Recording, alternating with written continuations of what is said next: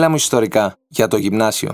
Πολιτιστικό Ίδρυμα Τραπέζης Κύπρου. Συνδιοργανωτής Υπουργείο Παιδείας, Πολιτισμού, Αθλητισμού και Νεολαίας. Ο Ηράκλειος και η δυναστεία του. 610-717 μετά Χριστό. Εσωτερική μεταρρύθμιση και αγώνας επιβίωσης. Μαριλένα Πόρακου. Στα κρίσιμα χρόνια κατά τα τέλη του 6ου και τις αρχές του 7ου αιώνα, το Βυζάντιο αντιμετωπίζει αρκετά προβλήματα. Οι διαρκώς έντονες κοινωνικές και θρησκευτικές αντιθέσεις οδήγησαν σε εσωτερικές συγκρούσεις και συχνές αναταραχές ανάμεσα στους Δήμους, τους Βένετους και τους Πράσινους, σε όλες τις μεγάλες πόλεις της Αυτοκρατορίας.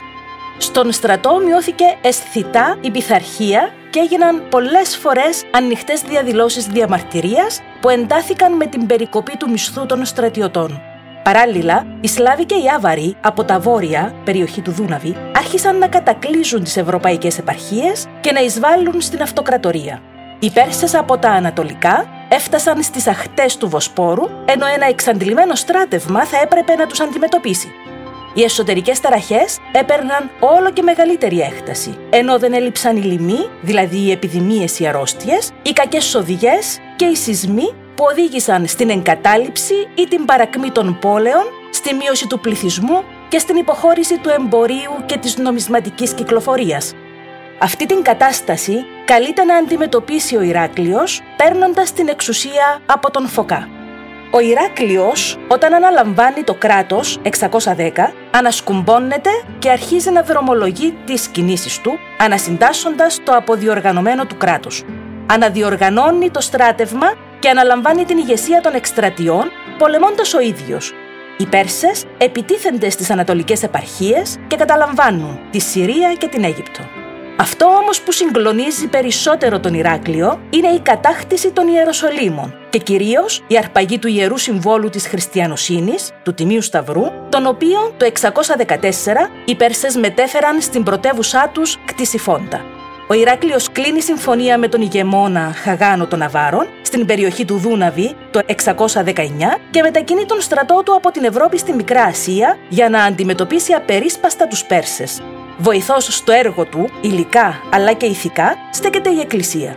Ο Πατριάρχης Σέργιος δίνει τα χρήματα των εκκλησιαστικών ιδρυμάτων ως δάνειο, καθώς και τα πολυκάνδυλα από τη Μεγάλη Εκκλησία, την Αγία Σοφιά και άλλα λειτουργικά σκεύη, ώστε ο Ηράκλειος να κόψει νομίσματα.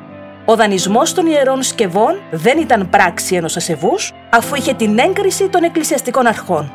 Αυτά τα έσοδα χρησιμοποιήθηκαν σε μια προσπάθεια εξαγοράς της ειρήνης με τους Αβάρους και για να οργανώσει έναν νέου τύπου στρατό με έντονο θρησκευτικό πάθος.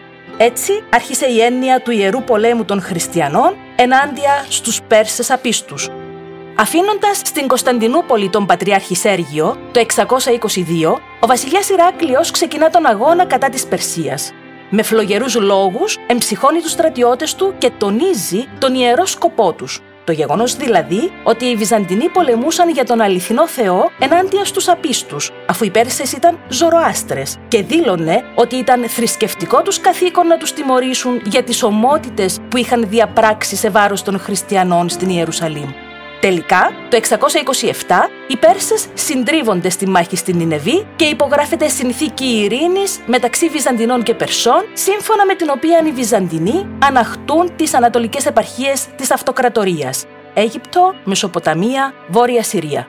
Το 629 ο Ηράκλειος επιστρέφει θριαμβευτή στην Κωνσταντινούπολη, ως άλλος Δαβίδ, αφού έγινε δεχτός με ενθουσιασμό από τον λαό, τον κλήρο και τον στρατό.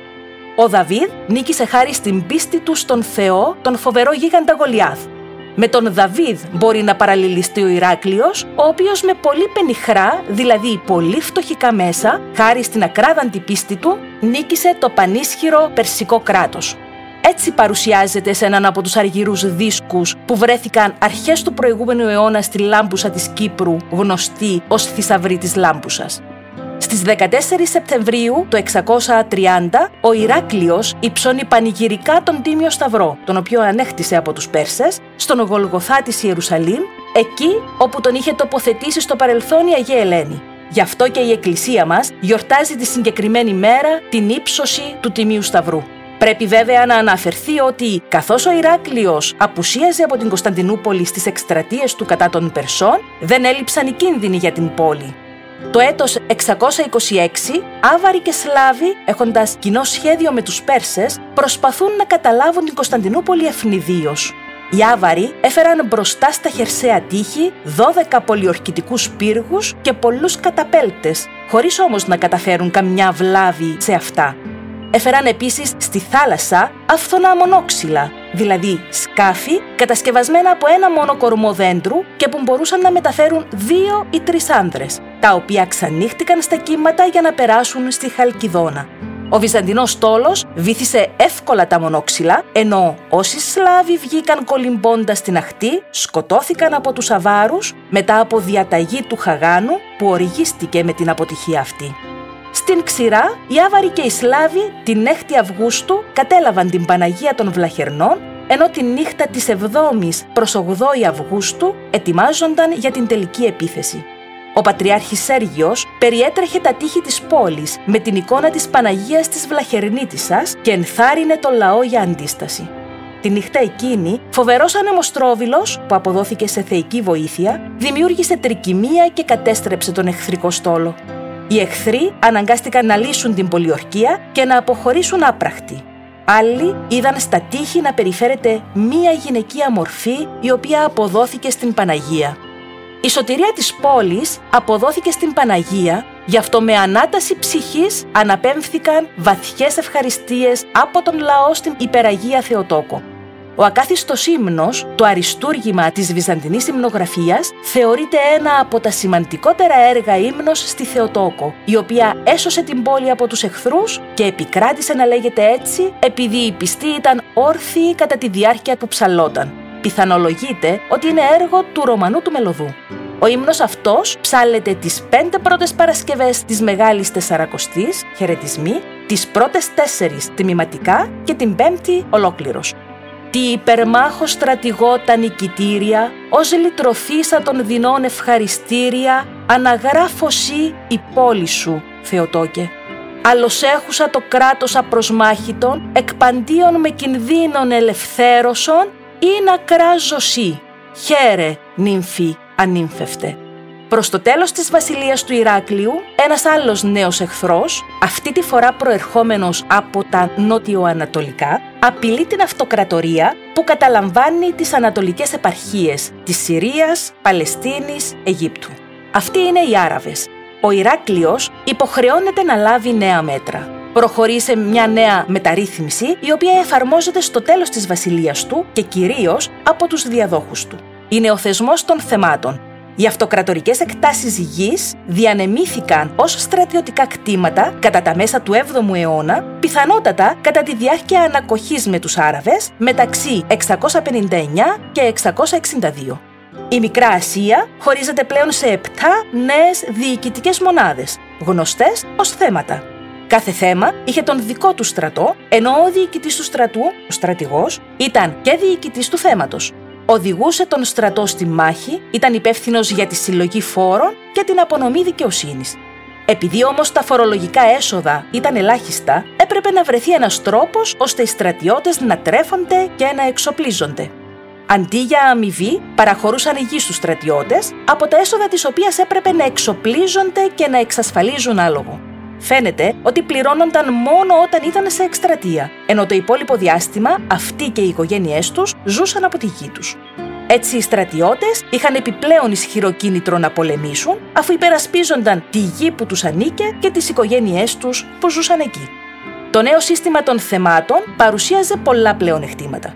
Ο στρατός ήταν ανεξάρτητος και μπορούσε να δράσει αμέσως χωρίς να περιμένει εντολές από την Κωνσταντινούπολη, αντιμετωπίζοντας αποτελεσματικά μια αραβική επιδρομή.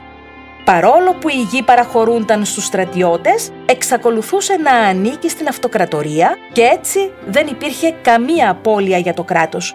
Ακόμη, παρατηρείται ριζική αναδιάρθρωση της μεσοβυζαντινής κοινωνίας, αφού οι ελεύθεροι αγρότες συγκροτούσαν τώρα τη δυναμικότερη τάξη της κοινωνίας, οι οποίοι οργανώνονται σε κοινότητες χωρίων, αγροτικές κοινότητες.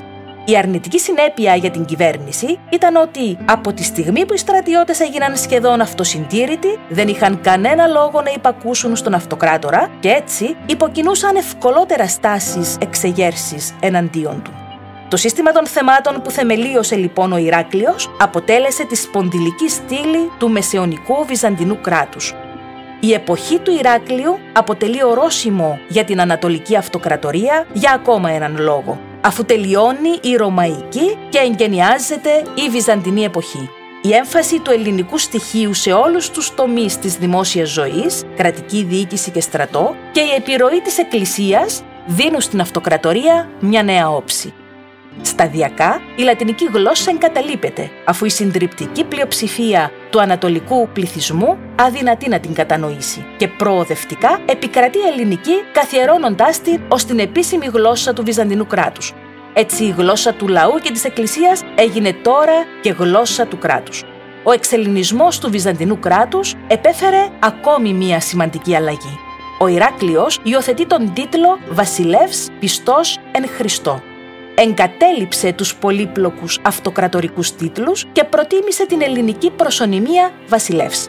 Ο αρχαίος ελληνικός τίτλος του βασιλέως, που ως τότε χρησιμοποιούσαν μόνο ανεπίσημα οι Βυζαντινοί αυτοκράτορες, επικράτησε από τότε αποκλειστικά στο Βυζάντιο και αντικατέστησε τους ρωμαϊκούς Ιμπεράτορ, αυτοκράτορ, Κέσαρ και Αύγουστος, σεβαστός, η προσθήκη πιστός εν Χριστώ στον τίτλο αποδίδει τον καινούριο χαρακτήρα του Βυζαντινού κράτους, δηλαδή ένα κράτος ελληνικό και ταυτόχρονα χριστιανικό. Οι αγώνες του Ηράκλειου και ο θρησκευτικός τους χαρακτήρας εξάλλου το αποδεικνύουν. Η Ελένη Γλίκατζια Αρβελέρ, θέλοντας να δώσει τον ουσιαστικό ορισμό της Βυζαντινής Αυτοκρατορίας, σημειώνει ότι Βυζάντιο είναι η εκχριστιανισμένη και εξελινισμένη Ρωμαϊκή Ανατολική Αυτοκρατορία με την Κωνσταντινούπολη για πρωτεύουσα.